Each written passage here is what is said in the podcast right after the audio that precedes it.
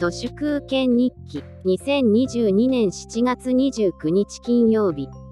この辺りは大きな災害がかなり過去に遡っても少ないのが気に入っていてあとは水と風の流れがいいですね。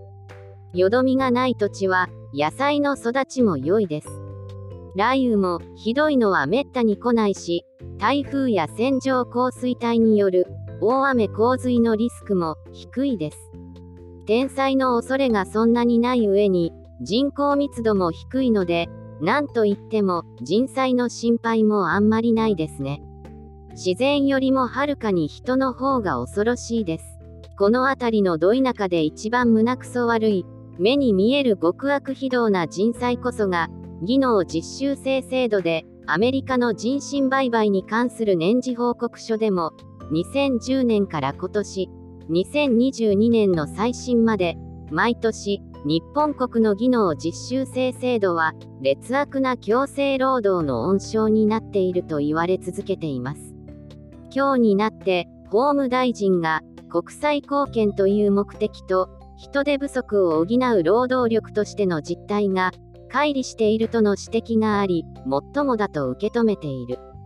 着実に議論を深め長年の課題を歴史的決着に導きたいと言ったらしいんですが歴史的決着とは重たい言葉ですよね。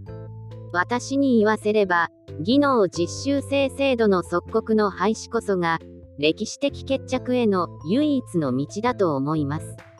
いわば完成奴隷制度とでも言うべきこのクソ制度は事情的な運用の改善よりも先に人手の人海戦術しか脳のない日本のあらゆる中小企業がフルオートメーション化されたバングラディシュやミャンマーの高い生産性にもはや全くかなわないという国際競争力の総崩れや技能実習生そのものが日本に来ても稼げない上に日本は恐ろしい鬼がたくさんいる国だとバレてしまっておりそういった要因によって技能実習生制度はクールジャパンとか日の丸半導体のようにおのずと玉砕そっとじつまりフェードアウトしつつあると思います。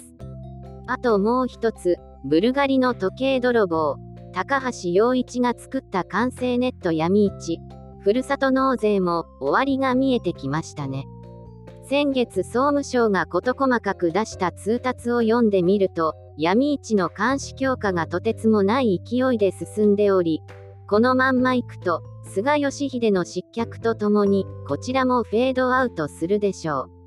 う。遅い太い頭のおかしな朱子学カルトの安倍暗殺からの総崩れによって雅もひなびも関係なくぶっ壊れていくと思います。